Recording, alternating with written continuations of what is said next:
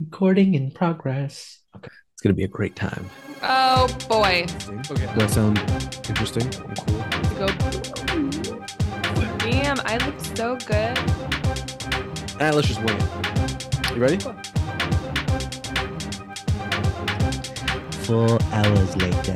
Yeah. Dear Tech. Um, That made me tired.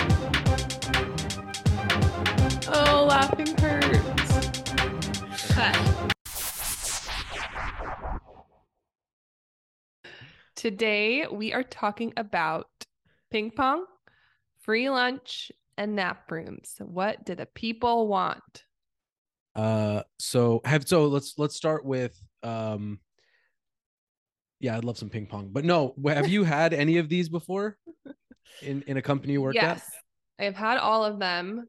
Um, I will say my first introduction to like quintessential, I feel like workplace perks, and we'll we'll define them in a bit, just so so everyone's speaking the same language. But um, workplace perks was at the staffing agency I worked at, um, and they had a ping pong table in the office. And prior to that, I had been at a small company um pretty corporate but none of that and so i was like walking and i was like what the fuck like there's ping pong here like is it just for show are people actually using it um but no everyone not everyone a lot of people used it there were some very avid ping pongers in that office um and then i would say that was like the first introduction and then honestly every media and tech company i've worked at since then have all had varying levels of, of perks as well. So yes, I have. What about you?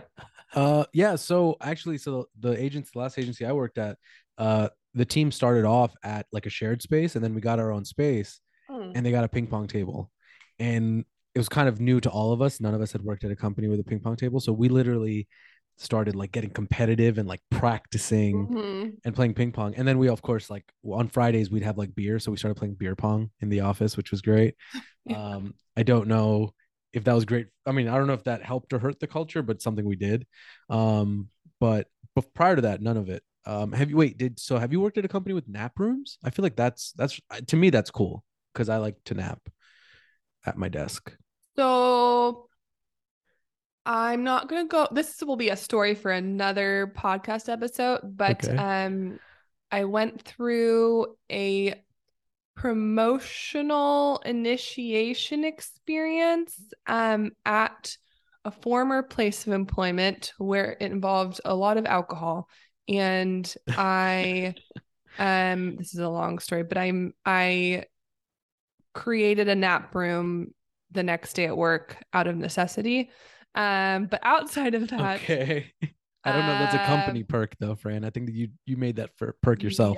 Yeah, yeah, yeah. That's a story for another day. Um, but anyways, I don't think I've ever had nap rooms. I want to say there were meditation pods, I believe, but I don't. I don't believe there's been a nap room. That's so zen, and I would definitely only use that for for napping. But that's no, that's cool. Um, but yeah. So, okay. So do you want to do you want to uh, you know, Let's let's define, define? Yeah. what we're talking about. Yeah. So when you say when we talk about, I feel like ping pong's like the quintessential kind of term that people use when they start talking about perks. But what do you mean when we talk about workplace perks? And then maybe like the separation between perks and benefits. Yeah. So I think, you know, a perk is, I mean, that's exactly what it is, right? It's something that's not industry standard, something that's not, you know, like like a salary and a bonus and health healthcare and stuff like that. That's like that's not a perk. That's something that almost every company offers. It's something that's basically expected by the industry. Um, I think a perk, when we try to define it, especially here, is something extra, something more more than. Um, and I think an example of a perk that became a benefit maybe is like uh, unlimited PTO. Like 10 years Mm. ago, that was a perk. It was like, what? Unlimited PTO? That's Mhm. wild. Today, if you, I mean, not having it isn't maybe a deal breaker, but having it, it's like, okay, like it's not that, it's not that big of a deal. Um, so I think that's how I would define a perk. Okay. Yeah. I think I honestly think I'm the same. It's like it's like an added bonus. Um, I think in terms of like company benefits in the media and tech space, like the the basics will come down to compensation package, which depending on which skill set you're in, oftentimes can include base salary, um, equity if the company offers it, a sign-on bonus if it's offered, um, medical benefits, um, eyes, dental. Am I missing 401k, anything? 401k, an annual annual bonus. an annual bonus. Yeah.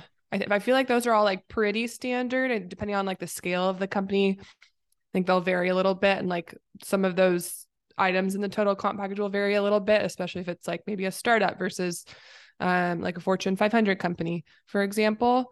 Um, and then like perks, um, I would say, just as you said, like anything extra outside of that, I think um, there have been a lot of in my head, I would still say I feel like there have been a lot of standardized perks. Um, so for example, like you said, like unlimited PTO, PTO is becoming more um, consistent across the industry. Um, food on site, the office in some form or fashion, whether it's free or whether you have to pay for it. At the very least, like snacks, I feel like are becoming like pretty frequent um, and consistent across companies. Um, rideshare services, I feel like have, especially in like the larger cities, I feel like ride sharing services have become pretty popular. Um, what else? Any other like consistent ones you've seen out there? Oh, education benefits. Um, I would also add as well as like increased mat and pat leave. Um, what And I think have you seen? all, all these are like determined by like the size of your company. Like I think Yeah. um when we look at something and and kind of like uh or even you know within you know we said 401k is like a benefit but you know some companies where it's like oh like you get x percent and the percentage can be Yeah. a, a- almost a perk if it's you know because some companies like we don't have any match um so i think those things um i think yeah rideshare or like a or- and again depending on the size of the company maybe just some sort of a stipend for travel like if you're going Mhm. into the office some companies do like phones like are you know Mhm. for recruiting, I know almost any company will give you some sort of a phone stipend. Yep. Um, and yeah, so as long as it's not industry standard, I think for this today's conversation, we'll talk about it as a perk, even if it's becoming wider. I think we'll make that that separation between what is expected for anyone doing the job and then what does it make it like oh this is what our company offers that's special Mhm. um, which influences if a candidate, you know, some perks might make a candidate choose a company over another. I doubt ping pong is the perk, um, but Who knows? like- Who knows? yeah, It's your yeah I mean, judgment. Or you know, back in the day, or they still, I mean, they do it now, but I think it's nothing wild. But it's like when beer was on tap at startups, it's like, oh my god, you know, Mm. beer on tap, that's amazing. At three o'clock every day, we can drink. Um, Mhm. I don't think that's a thing anymore, especially with remote work. I mean, I think you know you can have beer whenever you want. I mean, not that we should be drinking on the job, but you know, when you're when you're at home. oh boy. And let's move past that. one. Um, free food for me, honestly, is a very strong incentive. I remember when I was at uh, my last company pre-pandemic, they had a full-blown cafeteria and it was like some nice ass food and there was breakfast and lunch completely free. There was like a hot meal bar, like eggs, meat, proteins, potatoes, omelets, and they had like a cereal bar, a full like fruit bar. And then lunch, there was always like four or five different stations. And it was like some pretty darn good food. And in, in LA, that's like saving me bare minimum 40 bucks a day. Um, so honestly, for me, free food, pretty good perk. Did, did they do dinner too? I don't think so. I'm trying to remember. I, I never a- stayed that late. There was a there was a link, no, I was gonna say so there was a LinkedIn article um a, a while ago that it was like that's how the companies get you. They get Mm-hmm. you in the door because they'll do breakfast from like seven to to nine or seven to nine thirty. So they get you in the door before nine, right? They keep you for lunch, obviously, and then dinner is served at let's say six forty-five, and your job day ends at five. Well, you just worked an extra hour and forty-five minutes, or you know what I mean. So Mhm. that was one again i appreciate food i love food right and um i definitely i would say for for companies right now that like oh we want to get people back in the office free food is a decent uh motivator um Mhm. because i because you know some companies did it some companies didn't really do it but that's how for some people it's like that's how they get you to stay Mhm. um yeah which i mean it's valid either way it's an investment the company's making right for know, so- sure. I think I don't even remember historically, and I'm kind of going down a tangent here, but historically, how I'm curious if this was like led by the tech industry, especially if you're talking about like um, Silicon Valley, Silicon Beach, of how companies evolved into the kind of like campus model where it's like you're it's literally was like created into your second home. Like there are like we're talking about all these perks. Like there you go there to work but then obviously you're incentivized to come in earlier for free breakfast. There is like parks and walk spaces outside there's game rooms there's snacks there's lunch so like this whole campus setting it's almost like a dorm room situation where it's creating an environment to keep people there longer. So it's interesting. I wonder, I'd be curious to know like the history of like how kind of like campus model um came about. But maybe we can talk about that another day. Yeah, no, because I remember, you know, with with uh, at least the Apple campus, Steve Jobs like helped design it, um, because I, I I read it in his book where he's like he had a vision for it, and that's definitely something we can go into. But I think so. I think with the campus model, like those benefits and like making sure, like it. Look, you have a lot of kids coming out of master's programs or college, going straight into the tech world, going to these campuses, and they're used to that kind of an environment, and they're Mm, what you know when you're you're 23 years old you know working x amount of hours i'm not saying again your choice of how you live is up to you but if someone enjoys it wants to just stay in campus and just work a company accommodating that that just that only makes their own product better or their own work staff feel better right? Don't make it mandatory but if you allow them to be there and all their needs are taken care of you know i remember back in the day when google was like revolutionary for having like masseuses in the Mhm. office and all the and you they have someone come in and make sure your desk was ergonomic that mhm. those investments i mean i genuinely think at least in the beginning paid off because one the best talent was working in you know one of your engineers was worth maybe two or three of, of a random engineer walking by in the in the area so you had the best working staff um yes they were pouring a lot of money into it but i think they, they got you know if we look at google's track record they got the, the a decent roi um Mhm. But i think that actually pulls us into the next thought process of you know the benefits versus the perks like how do you balance that out right Mhm. like you know we'll see companies out there that may not have as many perks but they pay a ton of money Mhm. right or if you can't pay and that's something that i was going to say right to, to you Fran like companies that can't pay like what do you think they could do with their perks right should should it reflect or should they just be like eh we just can't Yeah. Um, so we we did a poll on LinkedIn, and I know both of us have read a, a bunch of studies on this as as well.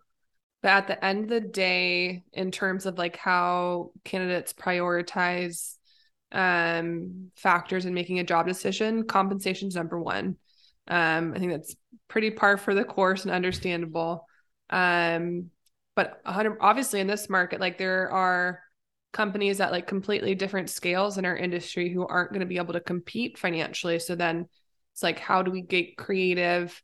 How do we build our brand? How do we attract and retain talent when we can't compete just based on financials? So then I think people have gotten creative with um, having stock or ownership in the company, um, a really strong culture, um, a um, development program and training program for employees to help them gain skills on the job. Like you see so many creative things um, that have worked for companies and they've like App- Apple started in a garage at some point. Like everyone starts small at some point.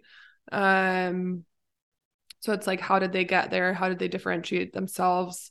How did they brand themselves? It's like obviously we all as as candidates and job seekers, like we all have different lives and different factors that we prioritize in reviewing and accepting a new job. So for one person, like having the option to work completely remote when they are a full-time ter- caretaker and have two kids is going to be like that person honestly might take a little bit of a pay cut to have that option for a new job where say someone else is um has eight kids and finances are extremely important to them to make sure they can support their kids and their family. So they may take a job that's a little bit farther of a commute but pays significantly more not with today's gas prices but maybe like 2 years ago. Um so it's like eh, the factors that come into play for a candidate are going to completely um fluctuate depending on the individual. So i think at least from like an employer perspective it's like one having a very strong um, understanding of the market and um, your competition, where you stand, where you rank up based on like um, market analytics and industry norms based on the talent you were trying to seek and the market you were trying to compete in. So, like getting really good on like current state and then your own like awareness around where your company lies in that space. So, where do you line up? Where do you stack up? Um, where are your strengths where are you competing where are you falling short and then building your brand based around that knowledge so if i know um, i'm a company that is going to be a market leader in terms of compensation and finances. Say netflix for example like i can just throw freaking money at people and i'm going to get the best talent. Like that's going to be part of our brand is you're going to get top dollar here where um a small startup may not be able to compete financially. So maybe they have um a fully um flexible work from home policy. So you can come into the office you can fully work from home and they build their brand around that and specifically target markets that are craving that flexibility where whether it's like a certain generation or caretakers or what have you. So i think um i would say from an employer's perspective like those things are really important is really understanding the market understanding where you stack up and then building your brand and highlighting what makes you different outside of that no i love that and it's it's funny though and i think a lot uh, based on like what you said and something that stuck out is like be flexible as an employer, right? Like under, understanding where you are and and being willing to be flexible, but also like um well, I want to go I want to go back to because I had I had a train of thought that just totally left. But um when when you say understanding, you know, where you stack up and and the example that you gave, that's also a big one because and we saw it in certain um, companies in the industry that are technically industry leaders that may not have the best like culture uh, reputation well they increase their salary bands because they realize that like okay you know our culture needs work but we still need people so we're just going to up the which i think is a great way great sign that they are keeping up with the market seeing like well you know what? Other companies mind you you know we can all say and argue like okay well they should invest in making their culture better and we honestly we don't know if they are or they aren't but i think having the mindset or having the understanding that well you know what? We're not competitive when it comes to culture and that cu- culture is something that's kind of sort of cult- quantifiable to the fact that they know that they're not competitive in that space mm-hmm. so they up mm-hmm. their salaries um, but the other thing is I, I you know companies I, I hope are um, being aware because I you know if you look at a job description and, and under perks if you see like you get to work for this cool company that's not a perk right like that's not don't say working in a fast environment is a perk right or learning a lot is a perk even for entry level roles like that's no longer a perk um, mm-hmm. um it and it and it and it shows that you're kind of out of touch when you're putting stuff like that on job mm-hmm. sites. Um you know or even you know if you put like a 401k as a perk i feel like that that in today's day and age that kind of shows you're a little bit out of touch right? Um so yeah but i think like you said earlier uh pay is the most important thing. So uh keeping that top of mind when you're defining um perks and benefits for your roles is, is a big deal because like you said know yourself, know the market, and that's the thing. So if you know you're not competitive, be flexible enough to say, can we give more equity? Can we Mhm. give more PTO? You know, for a company that cannot, will not do PTO, maybe have like, because I remember there were companies that were like, we do X PTO max for every employee. Um, well, maybe if you aren't going to go unlimited, be like, all right, well, we can be flexible with PTO. We can negotiate on PTO. Because I remember I've tried to be like, okay, you can't give me more salary. Can you give me more PTO? Like, no, not at all. I'm like, well, what, what, what do you want me to do as a candidate? Right. Mhm. Um, I think that that um can- candidate like the the where the power has shifted and the dynamic of hiring has evolved over the years too and I'm sure it will continue to evolve um because I think like previously when I say previously I'm trying to think of a a timestamp I want to put on that. I think I would say like 10-ish years ago the the these perks and uh, benefits and compensation packages um, that we're talking about, I think historically, like 10 plus years ago, that power lay with companies and organizations. I think how the how the market was at the time, like we'll we'll talk about this too in a in a little bit, but I think it was tied to like generational norms. And then I also think um the element of like supply and demand. But I think um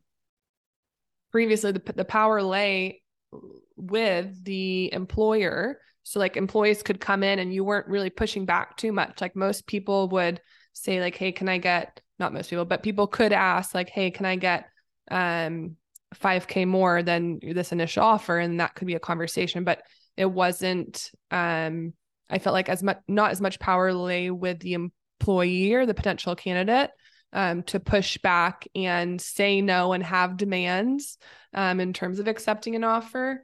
But I think now in this day and age, like we are all, especially when you get down to like more like niche um, skill sets and say like engineering or cybersecurity, for example, the demand is so much higher than the supply. So the power has shifted. It sits more, I think it sits more with the candidate and the employees where um like we know there can be like five different companies that one person is interviewing with and they're all trying to seek out. So like that the more power lies that individual because they know they have multiple offers and can have the option to choose which one works best for them.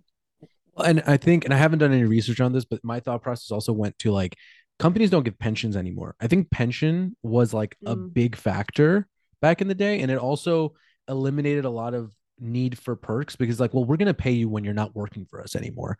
Also, working for a company for like a decade mattered, right? Like some company, I'll Mhm. work for this company for 40 years, um, and then I'll get a pension at the end. So when you when you looked at a company, you looked at all these other factors. So you weren't applying to a dozen. First of all, one person probably interviewed or had had had um three breaks in their in their entire career right it's like oh, i Mhm. worked for this company for 15 years and then maybe went to another company or maybe got laid off right which wasn't heard of today i mean honestly if we looked at like one person who has 12 years of experience he probably has the interview you know experience of like four people from back in the day Mhm. right because they- they've done that or or even a contractor a contractor Mhm.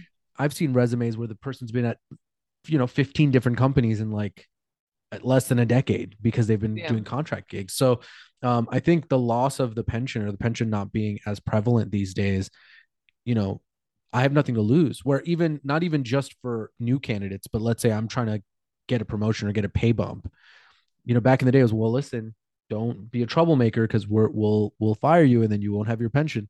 But now it's like it's the other way around. It's if you don't give me the pay bump, I'm going to Google. I'm going to. I'm going to Meta, and then I'm the employer scared because this is a great employee, and they could go very easily, right? So Mhm. that that's something that that I thought of as well. Yeah. I will it was always funny to me. my um dad worked for the same company his entire life. He worked there for over 50 years. And if I heard someone tell me that today, I would literally be like, what the actual hell? Like how, why, like were you growing during that time? Did you get opportunities to develop and move up and progress? Were you held Um, hostage? like but for my dad, it was, I think a lot of it was like a pride. It was something he was super passionate. Plus, there was like very much so an emphasis on um, loyalty to your company and employer. Um, I think with his generation. I mean, but that, but like, I would love to stay at a company longer term. But the, the issue Oh, is yeah. a couple, a couple issues are is like one, we know for a fact, like based on studies, you're not going to earn as much, right? The other thing is, like you just said, growth. Like there is a, there will be a ceiling because at some point, someone's not leaving for you to be able to get to the next step. So you have to leave the company. Um, and if you're there 40 years, I mean, like you said, someone's stuck somewhere. You're you're stuck somewhere for a really long time, and your career takes a hit. Um, that's yeah, 50 years. That's that's a lot of Yeah, years for him. mind-boggling. It's really cool. It's freaking cool. He worked for United Airlines, um, and he Oh. like loved his job so much. Um, so it was really cool. Like he was, it was a great situation for him. But Did y'all travel a lot? wild. Did did y'all use yeah, we discount? got we were on um, oh, what's it called now? Uh, standby. Yeah, I lived like 15 years of my life on standby. it was so awesome. though. like I, I I remember when I was younger, I was like definitely disgruntled by it sometimes because we would get like kicked off of flights or sleeping in an airport or in an airport for 10 hours. Um, which I got no like looking back, I'm like, damn, like we definitely got to travel a ton um because of that. So yeah, grateful. Oh, that sounds yeah, that sounds like a lot of fun. Um, yeah. if I had that today, I would be definitely flying around like more than I should be. Yeah. Um, so, all right, wait. So you actually talked about how it's changed over time, over like last 10 years, sort of thing. Um, let's talk a little bit about how the pandemic changed it. What do you what do Mm. you think? Because I feel like I'll I'll speak to recruiting, and and and this is a very like simple thing, but like I remember I was looking for I was kind of like looking for a job right before the pandemic. So this had to have been early 2019. Um, and I was I was speaking to a, a recruiter for a recruiter, and I was like, "Well, I'd love my next job to be remote, right?" I just Mhm. said it. I didn't say it was like had to be. But I was like, and she like kind of like beat me up for it. She was like, "That's not not a thing in the industry. You you actually sound lazy when you say that." She said all these things to me, Damn. um, and I and I know like she's still a she owns a recruiting company for recruiting. She's a great person. po- Posts a lot of inspirational stuff on on LinkedIn.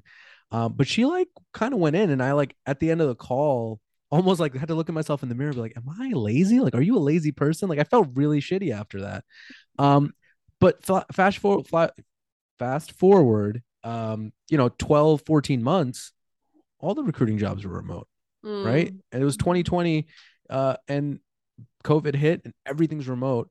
Uh, and I don't want this part of it to be focused around remote work, but that's one of those things that like we realized every job that every employer said couldn't be remote because of X, Y, Z, minus maybe 15% of the world's jobs that are physical, like cops, or maybe even some hardware people in the tech industry right? Medical, yeah. Like there's there's definitely jobs that require for sure but even my friends who were who were doctors uh they well they weren't doc well they were um in their um school.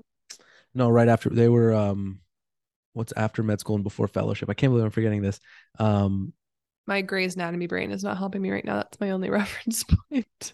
this is actually a little embarrassing because i can't edit this part out because Is it like Grey's Anatomy where they they're Yeah, yeah, yeah. Oh, they're in um rounds. They go on rounds, and I'm literally trying to think of Grey's thank god this isn't this isn't medical face because all the doctors are, are getting upset Sorry, um no so it's uh it's right after internship so internship's the first year of their clinicals. I'm just throwing out words. No, I can't. um residency wow the word is Ah. residency i'm sorry I should have uh, all the doctors listening i apologize so they're in their their residents um Yeah. and they were remote they were doing telemedicine Oh, for interesting. months right um they were going in from time to time but the first i will not forget this for the first maybe six months of covid they're going into the hospitals very limited because the thing Mm. is there were interns like you know the interns died in like new york and stuff and this was in texas and certain programs took things so they even they were able to do telemedicine for a while right Mm. so my Mhm. point becomes going back to the point before we spent 15 minutes figuring out what this what this role was um that every other role that we were told for years could not be remote Mm. suddenly became remote and Mhm. then covid is i don't want to it's not i'm not it's not over but it's it's wrapping up or it's becoming more of a norm for us today Mhm. and a lot of these roles stayed remote. A lot of these companies Mhm. decided that we will go fully remote. So, what other one, the impact of COVID to our work and our perks and our benefits in terms of jobs? Like, what has that been? Yeah, yeah, that's a really good question. Um, I think the pandemic has completely altered our way of life in so many ways. Um, but in terms of going into the workplace or being being able to do your job and then also talking about just like how it's affected workplace perks in general, um, I think it's created a great shift like 100% as so many companies we had no other option but to figure out how to work remotely. I um remember when we, when i started when the, we first i think it was march 23rd 22nd 23rd um of last year when i first started working from home 100% i think in like our job function Wait, wait, wait, last year or two years ago? oh my god fucking hell my it's okay. perception time is so COVID off time. COVID Yeah. time. Yeah. yeah two years it's been ago. over two years what the hell um anyways yeah so it's like we were we had no other option but to adapt like so many organizations there was there was literally no other option you had to figure it out like companies were buying software to support the transition to remote they were figuring out new processes plans schedules like everything shifted out of necessity. And just like you said i think we we realized after being able to like function and so many companies actually producing and being able to grow their business and um have like major successes it was a stark realization like you said that we can actually do this fully remote. Like we don't need to be in office. Um well i do think there are um countless benefits to being in office as well. I'm like 100% a big proponent of giving people that flexibility and that opportunity to make the best decision for themselves. Like as long as they're getting their work done you do you. That if like i was if i was creating my own culture that would be my my two cents is if you want to come in great. If you want to work from home great. I probably would try and cultivate some sort of um like team off site maybe a couple times a year just to um build really focus on the the interpersonal um culture elements of my team because i think so much is lost um not being able to connect with people. Like we're all human and i think human connection face to face um is also a, a pretty big impo- component in terms of um people feeling connected to their workplace and their peers and there's like the psychological element of um i may put up with a little bit more or work a little bit harder if i feel some sort of emotional mental like psychological tie to the people i work with. Um so in summary yes 100% i think it's i think it's greatly shifted. If we're just talking about um the ability to work remotely i think um it proved to us all that yes we can do this um, now I think a lot of companies are reacting differently to that as um, we, like you said, like the the COVID pandemic becomes kind of more of our norm. Um, and it's just kind of integrated into our into our day to day now. Um, it's interesting to see how companies are are reacting to the perk of working remotely and if they're requiring people to come back in if they're leaving it open, if they're going fully remote. So my last company, they are shutting down offices, selling buildings, ending leases, and they are 100% remote. Um, so it's it's wild to me. Um, I think it's amazing, like that that works for them. Um, and then a company like ours, they're incentivizing people to come back in. Um, a lot of individuals are still um, working remotely, but there are incentives to come back in. And I think we've heard a lot of call outs from a lot of major media and tech companies. Um, a lot of articles that have come out over the last six months about organizations requiring individuals um, to come back into the office and there's been a lot of blowback from that. So it's interesting to see if we're just talking about the perk of remote work, how the pandemic has affected it.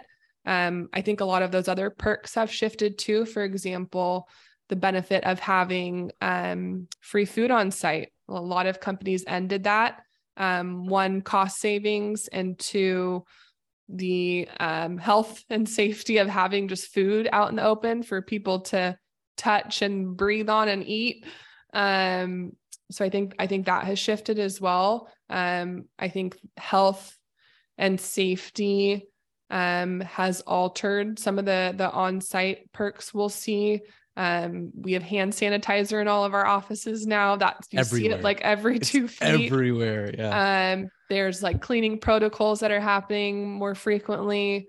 Um, so I, I I 100% think the pandemic has, I would say, depending on your viewpoint, both positively and negatively affected workplace perks. Um, I think a lot of companies are still going through the period of adapting to what direction they want to take now. And if they want to revert back to previous culture of of the perks that they had or if they're going to change based on what we all experienced in the last two years. Um what have you been thinking about in terms of like where do you see if a company's doing it right what are they doing right now in terms of employee perks? I think so when it comes to remote so it's really funny because i i think of how i felt being an IC, being an independent contributor, and now being a manager, um, I think one of the things that is great is not making blanket statements. Mm. Um, saying that we are going to go fully remote no matter what, or saying everyone needs to be in the office no matter what. I think those that's very it's very um, narrow minded. And quick, quick, quick, quick pause in there. Pin your thoughts so you don't lose it. Sure. Um, quick follow up question to that. Do you, so my only question to that would be I feel like there needs to be consistency in terms of behavior. Like I, I hear, I agree with you, but the devil advocate side of me is I feel like there needs to be consistency in policy and behavior across companies. So everyone, um, has the same experience, but then I also understand like the need to create an equitable environment where there is that flexibility? So, so I would argue, why does everyone need to have the same experience when what they're experiencing themselves in their own lives are going to be different person to person? If I have three kids and I need to be home at three o'clock so that mm. when they come home, there's mm. someone home, my experience shouldn't be the same as a 21 year old kid who can can do whatever they want, go into the office or lives right next to the office, right? So I I don't I, I, I understand. No, I think I think I know what you meant though. Like it should be it should be so here's what I'll say. It should be not, not necessarily quote unquote equal. It should be equitable. So it yeah. should be what I, I think need. I meant like it shouldn't be the same experience. It should be the same message. I think in terms of what they're offering. Uh, yeah. So I think it should be the same availability of. Hmm, I don't want to use the word flexibility again, but it should be like you get what you need per mm-hmm. person, right? So, and and I think one of the things that's nice is, and as long as you have a management structure, a management team that is empathetic, saying that, oh, it's up to the managers what you discuss with your manager. Because now that I, when I look at it, look, my team is, is all over the United States, right? No one lives in, I live in New York. No one lives here from my team. But I would have loved, I would love to have team members nearby and go into the office once in a while. So I live an hour away from work. I don't particularly love traveling to go to the office, but I actually do like being in the office, right? So I would love to have maybe once a week if I had a team nearby to be able to go into the office with. But like you said earlier, offsites are great for that. If you can do quarterly offsites, that'd be great because you're right. Strangers, you know, this is and, and I can't remember who said the quote, and I feel really bad. Um, but I will I will look it up. But strangers can't team. Mm-hmm. Right. At the mm-hmm. end of the day, and I think we had this conversation where it's like Fran, like oh, we were talking about that. Uh, the, it was at a work. The there was a there was a work right? video. There was a there was a work video. Okay. Um, yep. and but the thing is, it comes down to, you know, Fran, you and I work well together. um, and this was what we said earlier. It's like we work well together, and you're an awesome person, and we maybe we're work friends, but I don't know you outside of this little Zoom box, Mhm. right? I think we know each other better now, but in general, at least prior or with most people on their teams, they don't know each other past the Zoom box anymore, Mhm. uh, which is a problem when it comes to being an actual team, being productive.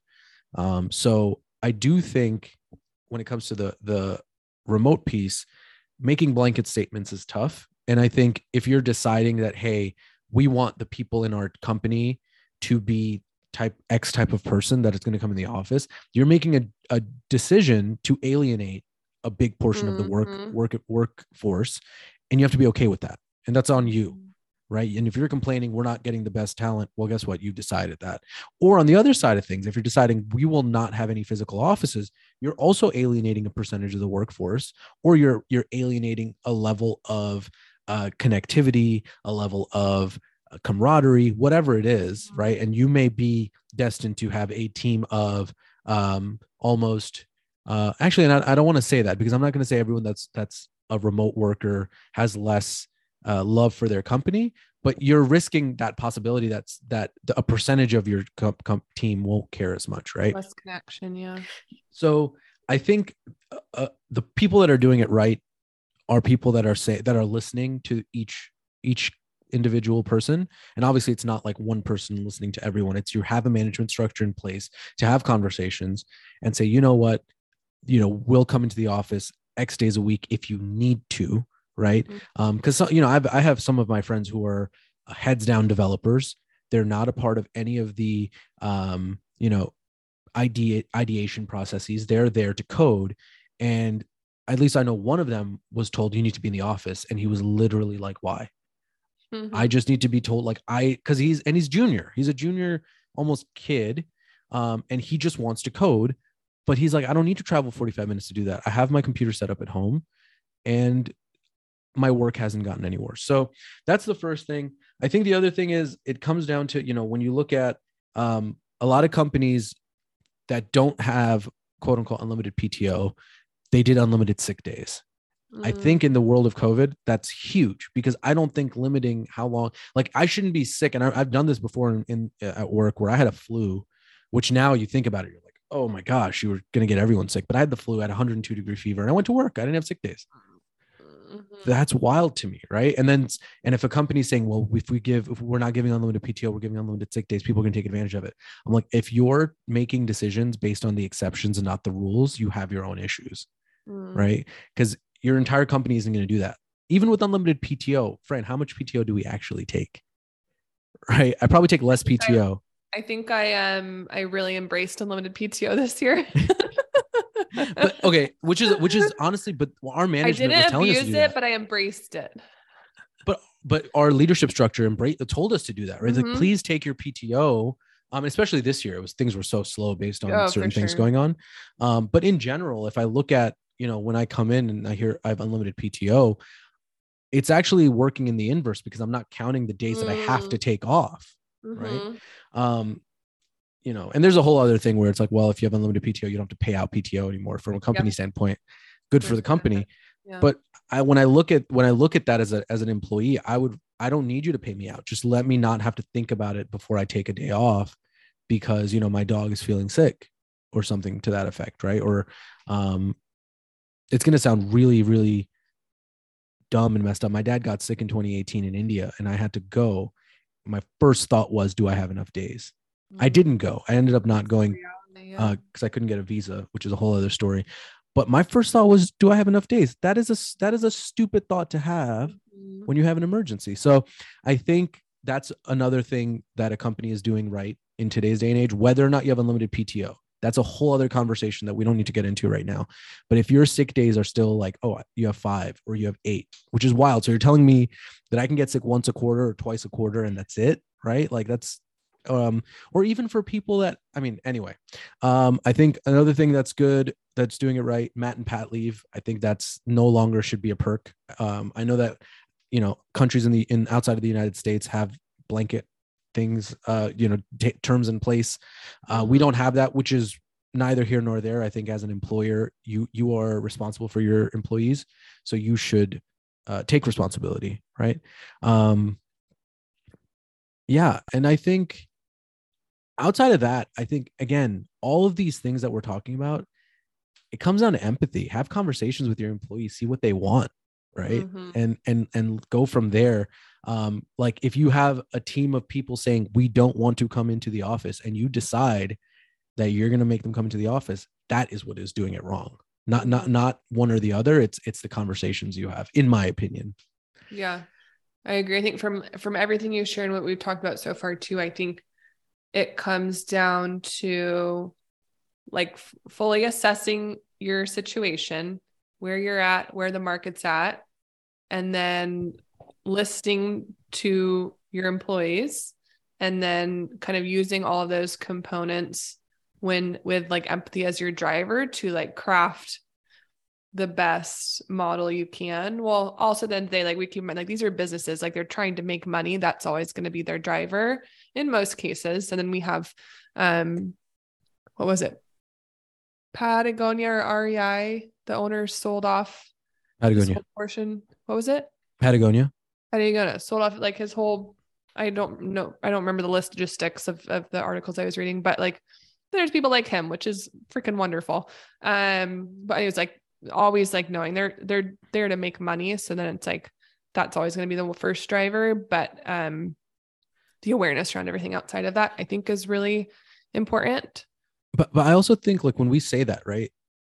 If we look at all the factors of all the different factors, let's say like losing employees and ha- and the recruiting costs, right? Or the cost of having maybe not quote unquote the best employee in the seat. All these things have costs.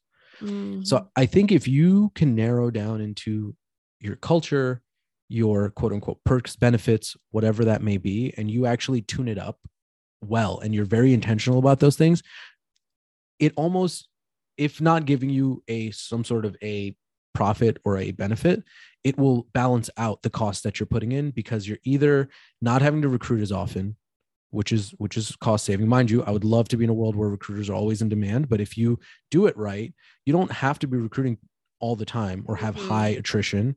Um, and then also, if you have really good people in seats, and I'm speaking to tech because, you know, I remember asking someone about, and this may or may not be true, but I was like, you know, why, why do you want to live in the, the Silicon Valley? And he was like, well, in their opinion, they said that the the people that this was pre-pandemic, the people that they were working with were the best right? Mhm. and they're saying if i'm working with the best my game's getting elevated but also for the company you don't you you get, have less people doing better work Mhm. than a group of people that are maybe b level players or c level players um, Mhm. so if you're you know think about it this way in terms of cost right dollars if i have five engineers that i'm paying above market they're doing the work of 15 engineers below market you're still saving money right Mhm. uh, again uh, and i keep giving the disclosures because i know the comments are going to be like saying a bunch of stuff but uh, that's an opinion of someone Mhm. you know you may you may be not in silicon valley and be a, a engineer that's not what i'm saying right now but that's what that's the sentiment they were giving so Mhm. if you know if you're willing to pay a little bit more and and have that level of work it might be worth it to you because you might be saving money in the long run Yeah, for sure. I agree. 100%. Okay. So, kind of moving, we touched on this a little bit when we were talking previously, but moving onward to the element of generations and how generational norms have affected workplace perks and benefits. Um, what are your thoughts? I, I feel like different generations kind of have different characteristics and different norms. So, what are your thoughts on that? And how do you feel like it's effective, if at all, workplace perks? So I think if you go back from like, you know, let's say like post World War One or like post Great Depression, you were you were lucky to have a job. And that's how people Mhm. felt for a long time. Right. Lucky to have a job. And then it because it was like, you know, work in a factory. That was like a lot of the jobs, or like not doesn't not everyone went to college, and then everyone went to college, and then you started you know, work at a company for 40 years, you get a pension, right? Those things made it so that we as workers didn't raise our hand and say, Hey, I want this. We were like, we're good. I'm glad I have money. I'm glad I have what I have. And if you Mhm. weren't glad, you you know sold paper Tupperware on the side, or you know your your whatever it may be to supplement your income. Mhm. Then we get to a point where you know tech industry starts doing its thing. Silicon Valley happens. You know, you have your IBMs, your Apples, your Microsofts, and they start doing their thing. And then they realize, then people realize, well, you know, if there's a Microsoft to work at, there's also an Apple to work at. And then there's some competition starting. And then, you know, a decade or so or two decades later, Google comes around, right? And then it becomes all these companies start popping up, and then you have your dot com boom. So every day there's a new company. Um, and then where do you want to work ends up being the thing, right? Especially during the dot com, right before the dot com bust. Excuse me. Um, this starts happening, and then competition starts. As this is happening, slowly but surely, the whole companies realize that they're losing a little bit of this loyalty, and I don't know if it had anything to do with it, but then we companies stop stop doing the whole pension thing and mm. that stops being a thing. And then people stop sticking around for as long as they used to. And then because that's becoming the norm more so and because back in the day if you had you know if you change jobs every five years you were a job hopper right? Now it's like Eh, you know every year you're a job hopper but since that starts changing companies like all right well how do we become more competitive? How do we keep people? How do we attract the best people? So i think you know even with my mom you know when i'm when i'm negotiating if i talk about negotiating a salary when i'm getting a job i'm like hey listen if they you know if they offer x i'm not going to take the job or i'm going to say no i'm going to ask for more. I was like no, no no don't do that. Just just take what they give you don't Mhm. they're they're going to take the offer away. I'm like first of all if a company takes an offer away if i'm trying to negotiate that's not a company i might want to work for. Um, but on the other side of things it's like she's so scared because back in her day they had all the power. But now um not saying workers have all the power because i think it's a it's a pendulum. It goes back and forth depending on the market.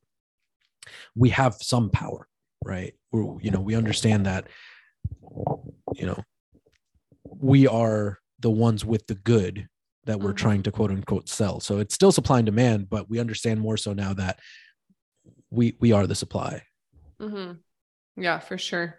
This is an offshoot to the point, but I also wondered, like, I'm, I would assume or, or venture to guess to like the, there's probably the element with your mom too, and like I felt this way, especially earlier on in my career, and it's still kind of like a muscle that I'm flexing. Is, um, the statistics for females asking for more money and compensation and pushing back on offers is significantly less than males if we're just talking about gender and just marginalized groups in gender in general i think asking for more um, is not a muscle that's as strong um, in more like dominant groups based on the environment that you're in. Um, so i'm sure that that's an element of it as well but i'm also as you were talking i was thinking about too i feel like the the development of technology and social media also has played such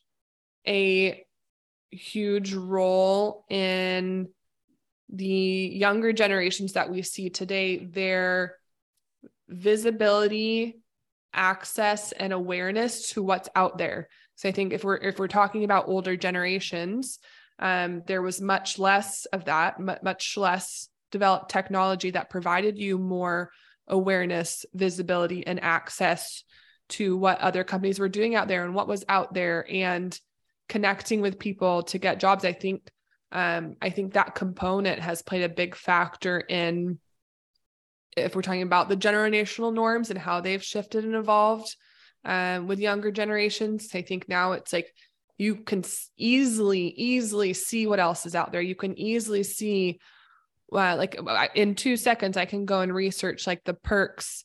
Um, like I, I looked at some of the top companies, for example. Um, I don't remember the exact um inner workings of the program, but Disney has a program where they fully um fully cover education. I know a lot of a lot of companies have benefits where they they will provide some sort of supplement or stipend for um, education that benefits the individual's position. Yes, be signed off on, but it, it looked like at, at Disney specifically, I've never worked there before, but at Disney, that was like a fully covered. I'm sure there's there's some stipulations to that, but a fully covered educational offering. So, um, 20 years, or let's say like 40 years ago, there may not have been the technology out there for people to have necessarily the awareness or understanding that things like that were out there. So I feel like technology and social media have also played a big part in the generational norms of how workplace perks are viewed and expected in the job search. Yeah, I mean, I think Glassdoor was that pioneer that like Mhm. they they changed the game, right? And um, you know, and, and if you if you ever hear a company say don't believe what you read on Glassdoor, you got to pause and, and think about it. And mind you, I, I'm I, they're not There's fully wrong. disgruntled people out there. I get it. sure. but yeah. Don't i mean I would not like even if I knew there was a lot of stuff on Glassdoor that wasn't legit, like I wouldn't say it out loud just because I've I've had recruiters be like, listen, just don't don't believe the don't believe the Glassdoor, and I'm like, that's a red flag. Um, but now there's Blind. It's a new company. It's a new um There's app. so many out there. There's so many. Yeah.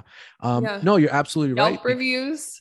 Yeah, or even uh, for me, I love Reddit. Actually, if I'm being honest, Mm. um, and Reddit's not sponsoring this, but they're my favorite place to do research. Reddit and YouTube are probably my favorite place to do any kind of research now. I Not as- am not a Reddit individual, but a previous uh, boss of mine told me I needed to embrace Reddit so I could better understand the acronyms that he was utilizing. I Reddit is I I love. I pretty I'm pretty sure that he was using uh TL uh, what is it TLDR. Too long didn't Oh, read. yeah. I have a, lot of people respond to emails. People respond to emails with that. Um, Bold. but yeah.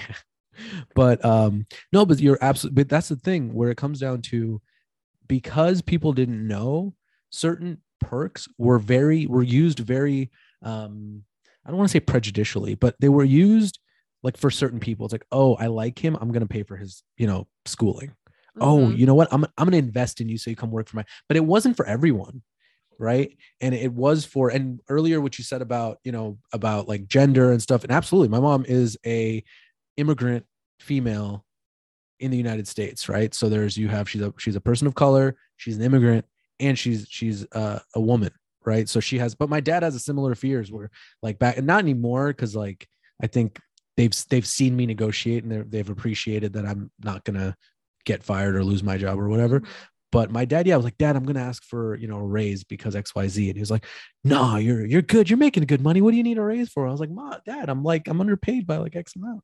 Yeah. Um, so but because it's out there now, and even if we look generally, you know, if you think about it, there's an episode of The Office. It's really funny where Michael Scott finds out that he's underpaid and he's getting paid, you know, less than like his team can't get raises because he's so underpaid um, Mhm. but he had no way of knowing that right? Because he doesn't know. But for us if you know back when you were an agency if someone came up to you and just asked you off the bat like oh what does a java developer make? I mean from uh, from my memory you know five to seven years ago it was like 50 bucks an hour. And but i knew that and everyone knew that. Everyone knew that right? And everyone knows. So these these numbers aren't like surprises. I think that's the beauty of today. Um, and now even better uh, new york has that whole pay Mhm. transparency and so does california has it coming out washington. Uh, and that will that question will never happen again. You know before i remember people used to come up to me oh, you're a recruiter. Can you tell me what what my value is? Like how much should i ask for? Mhm. you know what i mean? Uh, and i used to feel bad because like then you find out that these people are getting like underpaid by like tens of thousands of dollars. I had this lady Mhm. um she was a, a consultant for for sap for their uh, for accounting. And she was getting she was like yeah i'm making you know like 80 bucks an hour. I was like what? You can literally make twice what you're making uh, oh no no she's making 80,000 and she i was like you can Okay, I was like, Yeah, yeah, shit, yeah, no, no. the wrong It- but I also hated accounting. Oh, yeah, SAP can- candidates, consultants back in the day used to make so much money. Or they probably still do. I don't. I'm out of out of touch with SAP right now. Um, but yeah, I think technology has done a great thing. But at the same time, I think one of the negatives, though, um, that that I see or have seen from from some job seekers in the past is a little bit of entitlement. Mhm. Uh, which I think that's the negative side of it, where like I should get X because you know, blah, blah, or like your job posting says max rate of of this or this max salary of this. That's how much I want to make because that's that's what I'm what I deserve. I think that's a little, you know, I think there should always be room for a little humility, a little negotiation. Um, so I think I I you should ask for what you're worth, but also understand that like you're not always going to get what you what you want Oh yeah, for sure. I honestly tell people ask for more. Like asking can't or shouldn't hurt you. Like ask for the moon and then also know where you're willing to accept. Um Absolutely. yeah, I totally agree. Um one other topic that we touched on a little bit too, how do you feel like the evolution of supply and demand in the tech industry has affected if at all workplace perks? Huh. So that's interesting because I think globalization. I, so workplace perks aside, I think just like jobs in America. I think like because now some companies are thinking, oh, like we don't need engineers in on on onshore. We can go offshore or near shore. Um, I think for a time that kind of cut the amount of perks or the amount of benefits, whatever companies mm. were willing to give. But then a couple things happened. One is I think the demand skyrocketed. And so to the point where even if you have people in in offshore, um, you're you're still in a position where you need people onshore and mm-hmm. there are more companies now than there were before there are more positions so it was like kind of like a uh you know like a pendulum that kind of swung one way. Uh, but even though these things are happening you're still needing more. So i don't think it's to, in today's day and age i don't think it's affected the perks as much in a negative way. Um, but huh that's actually a good question. I'm trying to think if if what the effects because i think there were effects but i don't think that's the case anymore if that makes sense. Mm. I would say for for like answering my own question i feel like the impact and effect is constantly evolving just based on the market like obviously we're seeing right now a little bit of our industry a lot of companies are going through layoffs um, and have significantly reduced or slowed down hiring. Um, so in those instances, a lot of times again, it's like the the power swinging a little bit back more on the side of the employer. So then perhaps they could be altering and not not offering as much, thinking that the supply is now higher than the demand or that that number and value is shifting a little bit. Um, I think I I think it just there's so many different factors that come into play. I think with um, the evolution of workplace perks, whether it be the cultural evolution of generations or um, supply and demand or um, competition in market. I think I think there's so many factors that come into play.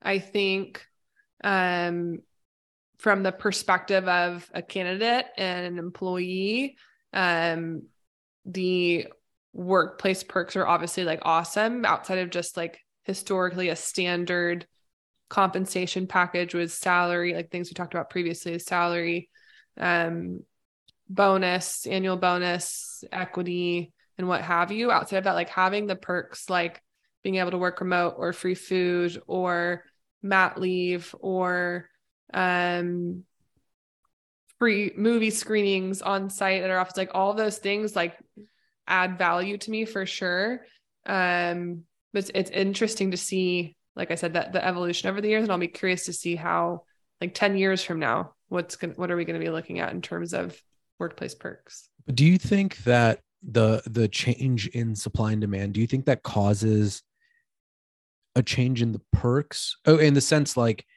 do you think that causes them cutting perks or do you think that changes because i know like obviously that also affects how often they hire and stuff but mm-hmm. what can you off the top of your head think of like perks that get taken away not by one company yeah, but maybe like uh, industry wide I don't think so. I feel like i feel like as a norm companies historically have not backtracked based on supply and demand.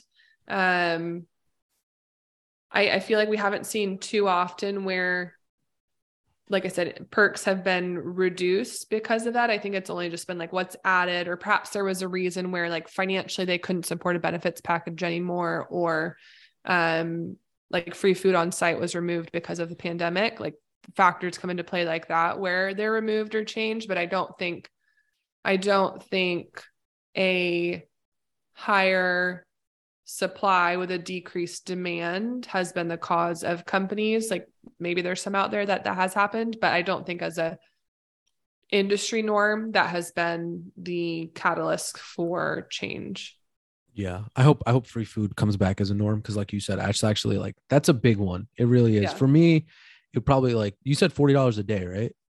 minimum for two Yeah. meals Yeah. No, yeah. And if you think about like forty dollars a day, that's a lot of money. Like, Yeah.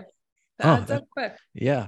Um. So with that, I'm actually going to ask you, and I don't know if it's too early, but I I don't care because I want to ask you, what are your top five perks and benefits? So you can mix and match. What is your top five in order? No ties. Damn, I'm gonna have to like write this out so i can like Oh. analyze it and think about it but i'll try not take too long top It's five so including comp Everything. benefits Yeah, but you can only Like- five. can I say like comp package is one thing or do I have to get granular with like base salary? I think we'll make comp package one thing. What are my um, rules? yeah, we'll make comp package is one thing. Okay, so I'll do comp package is number one. Am I doing sorry, I have I I'm the kind of person that asks I need to know my parameters here. Am I doing factors in choosing a job or am I solely looking at Um, benefits and perks? it's just what's important to you. I don't want to. I don't want to like. We're not comparing and contrasting. It's just what. So I'll get. Okay. So I'll let you think about that. As you're doing that, I'm going to read a few stats if that's cool. so I'll Okay, let you. okay. I'll let you type it out. This is good. So yeah. So types of flexibilities that tech workers want. This is from Indeed. Okay. Mhm. So 58% of people wanted their top thing was flexible work hours. Mhm. 24% of people wanted work from home. Okay. So I guess it means like some work from home because the next one is remote work coming in at 14.4%. So I think they just want fully remote. And then 2.6 said none of these. All right. Um, another one I'll say, I'll jump to says tech workers' top benefits and perks. So 32% wanted employee development program and tuition reimbursement. That was their number one top benefit or perk, which is very Hmm. interesting to me for tech workers. Number two is health and wellness program, which I get. Healthcare is important. Number three is volunteer or corporate social responsibility program. Number the next one is pet friendly office, which I totally get. Uh, and you had some concerns about that if you want to mention them later. And the Mhm. last one was none of these, which is seven, which was seven point five percent. Um, and pet friendly was eleven point six percent. But I find that interesting that employee development program was their number one. But I'm I'm assuming that some of the things that we're calling perks, these people might assume as benefits, Mm. right? Mhm. I'm I'm guessing because I feel like PTO, I guess, can come under benefits um, if Mhm. if they're if they're not thinking of that. Um, and then the last one, as as you're wrapping up your thing, the last one that I'll bring up is what tech workers would take pay cuts for. Okay. Mm. And I, I find this very interesting. Um, hang on, let me just do. Okay, here we go. Career advancement is the f- number one. Okay. Uh, workplace flexibility is number two. Shorter commute is number three. Free food is number four. Um. Okay, I can't make out. Oh, ethic. Oh, so okay. Better culture fit is number five. Ethical responsibility Hmm. for the company is number 6 and then volunteer opportunity is number seven. Hmm. Um, but interesting, and I think you also had a comment about the whole career advancement taking a pay cut as well. Do you remember what you said? No, I don't. I agreed Mm. with it. That like if you're if you're gonna like get a position that's like higher up, you should get paid more, not take a pay cut.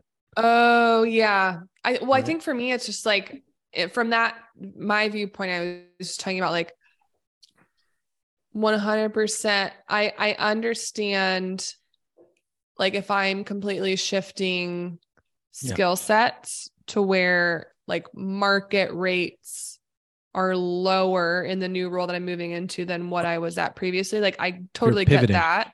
Yeah. Yeah, I get that for pivots. My viewpoint was like if I'm like where I was like, hell no, I wouldn't do that is if there look, there may be other factors where I would, but as a general response to me taking an opportunity at another company that was still in line with my current career track and they were trying to offer me less money. Uh-uh. Nope. Yep. No, I agree. Pass. Not happening. I absolutely Unless agree. there were some other factors that were important to me that outweighed comp.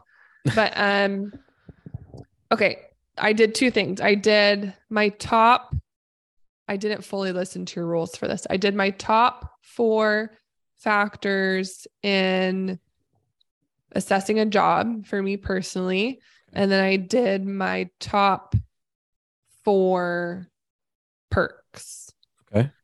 Which, with more time, I would fully probably change this, but in this short amount of time, me giving you a response. So, my top four in assessing a job comp package is number one. Um, it's my number one driver for sure, but it can flex based on a number of things. Two is work flexibility. Um, so I with that I would say the flexibility of on-site versus off-site and also the flexibility of time. Like like right now, like I I'm available during core work hours. I'm typically working during core work hours, but like if I have an appointment, like my boss doesn't care if I schedule an appointment in the late afternoon and step away and then come back. Like as long as my work's done and my partners are happy, like we're good. Um, three, I would say direct manager. Um, I I forget the study I read had read previously, but it was like the your direct manager is the number one reason why people leave or stay in their current job. It has such a big impact on your day to day, your growth, your development, like how you're feeling, um, so many factors. And then four, culture, um, which is all encompassing. And I could go down so many specific rabbit holes there. So those are my top four for job assessment. Mhm. And then my top four perks were free food, wellness benefits, career development, and leave. Um, and leave, I would I would probably all encompass around like, um, there's so many factors that come into play there, whether it's like Matt and Pat leave or um, caretaker leave or so many different things um, that I would include in that bucket. But those four elements, I would say for perks. I love it. I love it. Yeah, you de- definitely didn't listen to my instructions, but I love it. It's it was very. Do you have a response? What's your Um, answer to your original question? So I wasn't. I didn't do the thing, but I'll, I'll I'll see. Okay, so this is so no one can hold me to this because I'm doing this on the spot. Mhm. Compensation, and I'm gonna do like a a, a mix of both. So compensation, um, leadership. So that's my boss, but also like company leadership. Um, Mm. that that whole thing matters to me. Um, like Mhm. you just said, and I didn't realize how important this was to me until fairly recently. But like, I'd I'd love to work for people that I can learn from Mhm. and people that like that I can really learn from. And it, and it's a, a weird because obviously it's like, oh, of course you learn from your boss, but it's like there's a difference between just having a boss and having someone that's teaching you stuff that you're going to use. So that's one. So that's two. Number three would be autonomy. Um, so that that covers all of flexibility, all of everything. For me, is like, can I do my job well? And are you letting me do it my way? And then not worrying, not majoring in the minors, right? Because there's there's people out there Damn, really like to- majoring in the minors.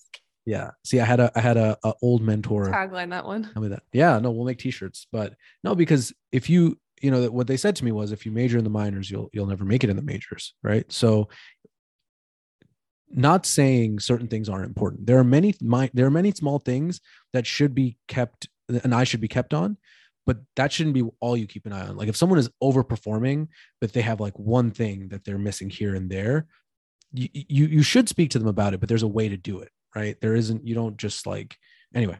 So that's number 3.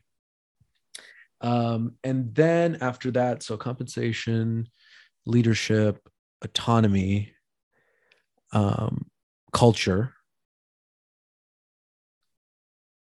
Th- that's my top four. I think if I was gonna pick a fifth, it would probably be something like, oh no, and then and then I'll say like PTO or like leave. That would be my Mhm. fifth. Um, but I think autonomy comes into that too. Well, I mean, leave isn't like a autonomy thing, but it's it kind of is because I remember I you know I had a boss fairly you know fairly recently, and she was like, I don't care if you show up at ten o'clock. I don't care if you have to take the rest of the day off. Um, if it's like really long leave, let me know. But if you're like here and there, but you're getting your job done and everyone's on your team is fine, I don't care, right? Mhm. Because it doesn't affect the bottom line. It doesn't affect anything, essentially, Mhm. right? Um, so yeah, so I think those that's my top five. Love it. Cool. Um, so wrapping up the conversation today with takeaways from everything we've discussed, what are let's say two takeaways you would leave from an employer perspective and two takeaways you'd leave with from an employee or potential candidate perspective? So I think the employer's perspective is, is a very simple one. It's I I would be very much what I would say to employers is listen to the market and know yourself. Right. When I say listen to the market, that's not just the market, it's also your your current employees, it's everyone, right? Um, you know, perks, whether it be perks, whether it be benefits. One is you should know what like what column what falls under. Like don't put a bonus under perk. It's not a perk. That is part of the benefits, right? Um, so know that, but then also know yourself. There is there's a very, you know, we're not saying everyone needs to pay above market rate or pay crazy amounts of money. Your budgets are your budgets, and we respect and understand that. But you need to also respect and understand when your budgets aren't at that level, then there's a lot of other things that won't cost you a dime or will cost you significantly less to figure out. Right. Um, so, you know, so th- that's probably my, my top two. And for candidates or for, for the workforce, um, really understand what's important to you. Uh, you know, going in and understanding and also like the one of the powerful things about like stack leveling the things that are important to you if you're if you're missing out on your number one but your three and four are much more than what you're hoping for maybe it balances out. Find out what those are for you. Um and then like i think it also comes down to knowing like you're not made for every company every company's not made for you. So like don't try to put a square peg in a round hole you know like see what makes sense for you. Um that would be for me. What about you Um, I agree with all of your answers. Um, I think for company, from the company viewpoint, it's um, like as core behaviors, it's extremely important to understand current state of the market and then have a very strong self awareness around your own organization and then being able to cultivate a strategy based on that and highlight what makes you different and what's going to make you stand out and build your brand. And then from the employee perspective, I will also acknowledge, in addition to what you said, some individuals oftentimes don't have the luxury or privilege of being able to be as particular or bold about their um, priorities and what they're looking for. But I will say, in line with what you were sharing, um, especially I think for individuals earlier in their career, it's I think it's so easy. Um, there's so many factors that come into your lack of experience or understanding your awareness or confidence in your skill to where you will maybe um not um not be as bold about what you want or what you're looking for but i think interviewing the company just as much as they're interviewing you throughout the process and doing your due diligence um, and comparing how they align with your um, top five and your what's important to you um, is really important in making sure it aligns with with who you are and what you're looking for. Mm, I love that. I so and with that being said, how about um, for all of everyone listening, if you can comment your top five uh, benefits and perks, mix them up, tell us what they are, uh, and then maybe we can take that data and maybe do another episode and be like, this is actually what the people want. Because I don't think we actually answered that question. Well, no, we did. It's money. Uh, people want to get paid, so everyone pay uh, your people. Um, no, I'm just kidding. Do do what's right for for you and your company. I think that's the bottom line. Find out what that is and, and do it. Um, cool. So I guess uh, that's that's wrapping up. I guess we want to thank everybody for listening, and uh, yeah, so it's, been uh, sincerely Fran and Shubho.